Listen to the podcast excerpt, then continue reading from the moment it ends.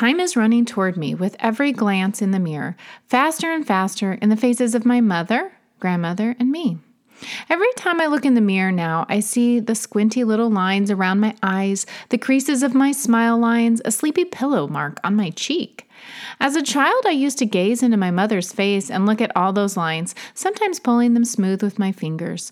Now, those same lines are etched into my face etchings of time, etchings of smiling, laughing, loving, frowning, crying, even yelling, times leaving permanent marks on my face.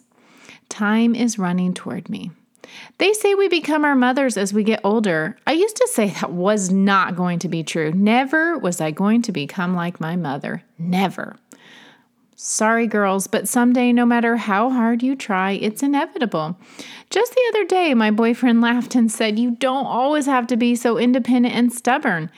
And I realized it's my mother in me. Yesterday, I looked at all the amazing landscape my independent, stubborn mother had created from nothing, and I was wowed. Then I watched that same amazing, stubborn, independent woman try to stuff a shoe into a bag that was too small for the shoe because she just knew she could bend that bag to her will. Think about it now. We all do things that don't quite make sense sometimes, and it's our mother's fault. But we also do amazing things that is their fault as well. My mom is not a writer or a storyteller, but she loves to sit and have a good chat. She loves to listen, laugh, and talk. When I was younger, I remember every evening I would sit on the counter in a corner spot out of her way and talk to her while I watched her cook. So I guess a good chat just comes naturally. Today, you are joining me on a new venture in my life, a chatting venture. We all have stories that need to be told. Stories help us connect with each other. How many times did you ask a parent or a grandparent, Tell me a story? Time is running toward me, and if I don't share these stories with you, they will be lost to time. I grew up at the end of a gravel road, fields of tall grasses all around my house.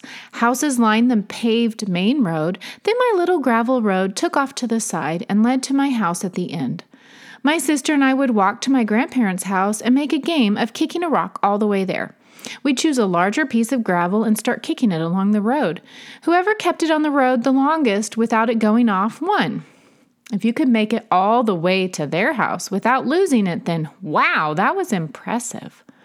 Story Stone is here for you on your long summer day, driving in the car with the kids, cleaning the house, cooking, or just sitting on the porch with a glass of wine.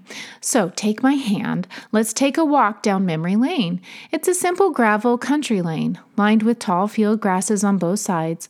No trees, just open fields on both sides. A warm, hot summer day. Find a nice sized stone and give it a kick.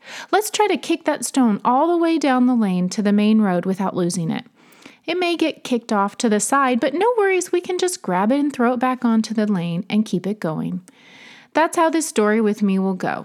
We might get a little lost for a bit, but I promise we will make it to the main road and you will enjoy kicking that stone along with me. I really wanted my first podcast to be about bubblegum, but I realized I had to give you some background first. So many things will make sense if you get a history lesson. Do you have a fun grandma?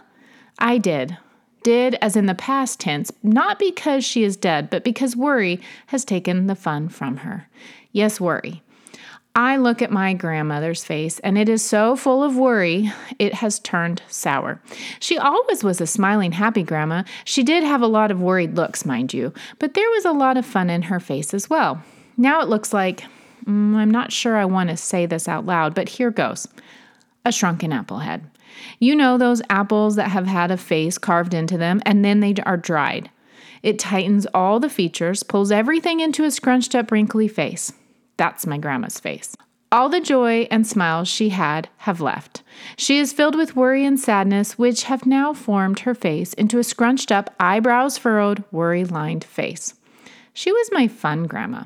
My father's mother was reserved, a solid tower of consistency, ever patient, hardworking, never complaining, reserved, quiet, extremely religious woman. Oh my, the list could go forever. I truly wanted to emulate her as a child and even now as an adult. Saintly is what she was. But my Grandma Mary was the complete opposite. Those two were like yin and yang Mike and Ike, sweet and sour, hot and cold. You get the idea. As opposite as opposite could ever get. We called them by such appropriate names. My father's mother was Grandma Hersher. How fitting to use her last name. My mother's mother was Grandma Mary. Such an open, in your face kind of closeness needed her first name and not her last. I loved them both, but in different ways. I guess it depended on what I was needing at the time. How lucky was I to have both of them living in the town where I grew up? My grandma and grandpa Hersher lived right down the road from us, walking distance. Oh, the stories I could tell of my childhood, growing up with those two. But back to my Grandma Mary, the fun one. She was, is, a hoarder. I didn't realize it at the time. There weren't TV shows about hoarders. No one really ever talked about things like that. What I did know was that she had way too many things of everything. Her mantra was, You never know when you might need it. But who needs 10 different spatulas, a basket of mismatched socks, a million little pieces of already chewed gum? Don't worry, we'll get back to that one. She is probably the reason I tend to throw too much away, but as a child, her house was so much fun. Yeah, that's right, fun. I tended to live in my own little world and to see things in a glowing light. Grandma Mary's house was one of those places.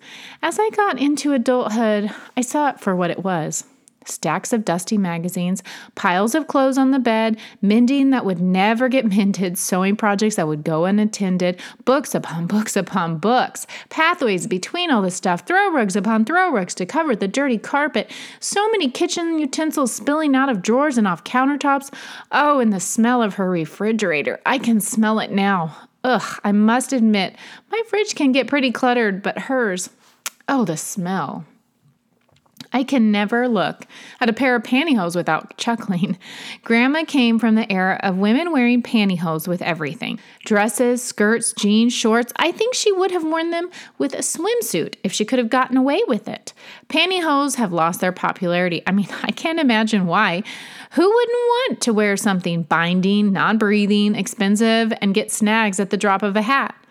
Unfortunately, Grandma didn't always have a lot of money on hand, so she became the ultimate economizer. She read once that if you froze your pantyhose, they wouldn't get runs in them as easily. So, every time you opened her already stuffed freezer, pantyhose would pop out at you.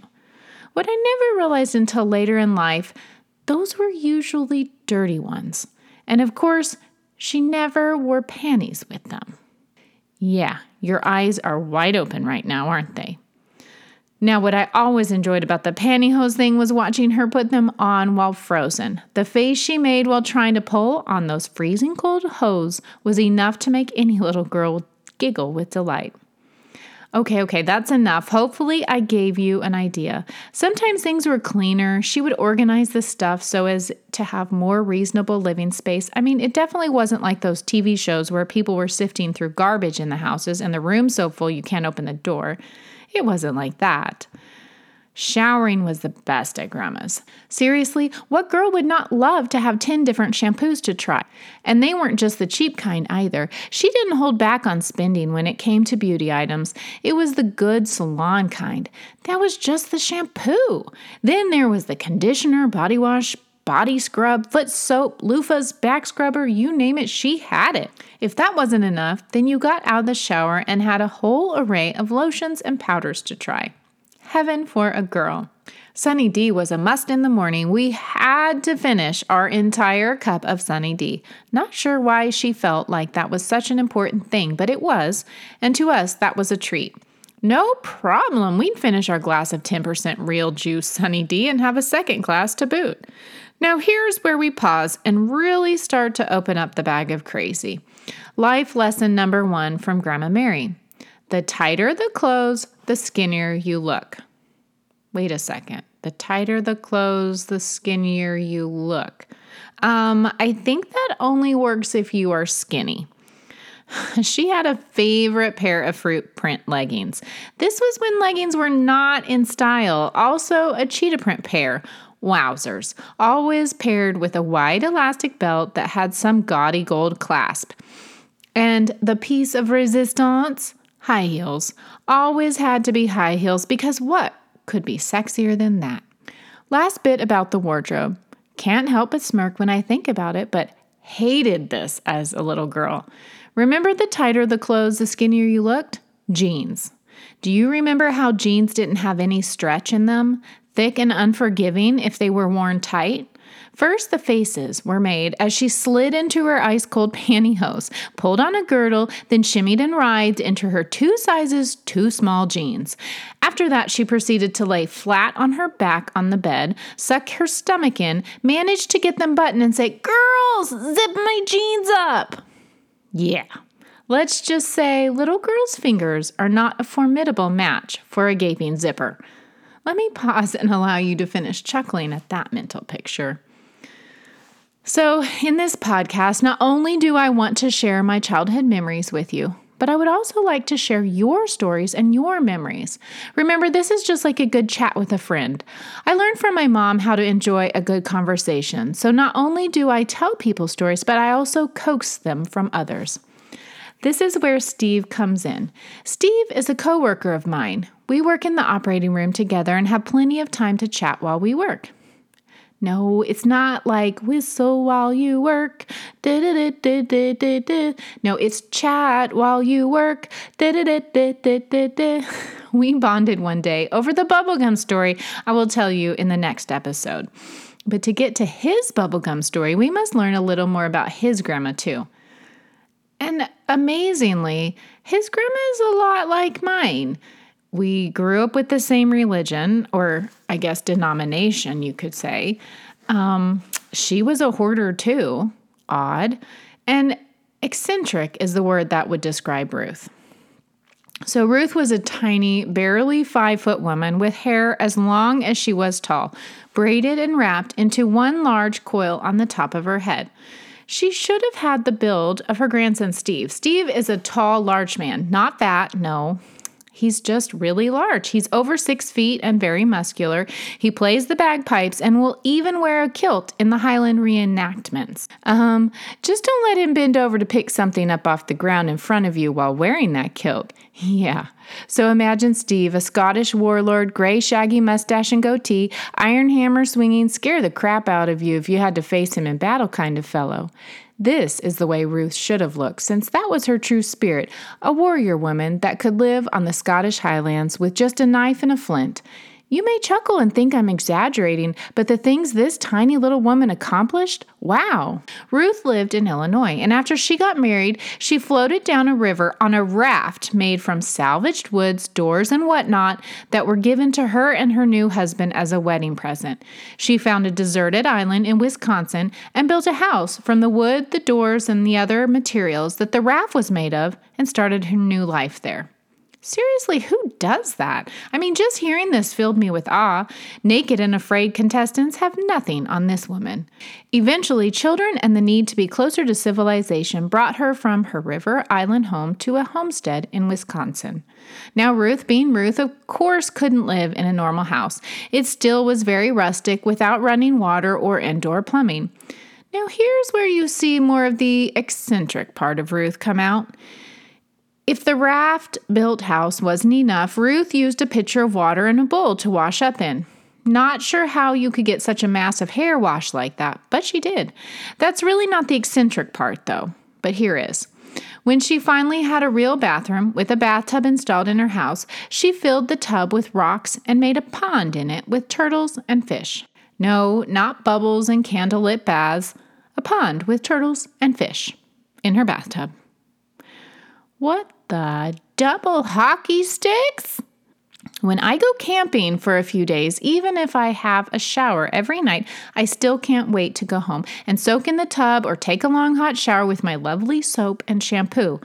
So, the idea of finally getting a real tub and shower, if I didn't have one, would be amazing. I would not be using it as an indoor pond. We must pause here because I'm sure you finished your run to the grocery store or you are done mopping the floors and it's time to turn this podcast off so you can get other things done. I mean, I'm trying to keep this podcast on the shorter side.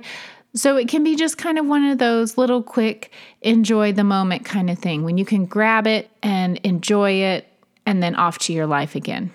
Maybe your kids are pulling your sleeve saying, Mama, Mama, Daddy, Daddy.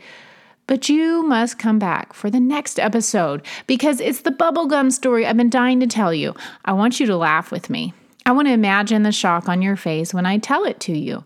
So let that stone on the country lane stay there. It won't go anywhere, and we will just kick it along the lane next time. Don't worry, we will make it to the end of the lane. Won't it be fun? I can't wait to chat with you again during another episode of Story Stone.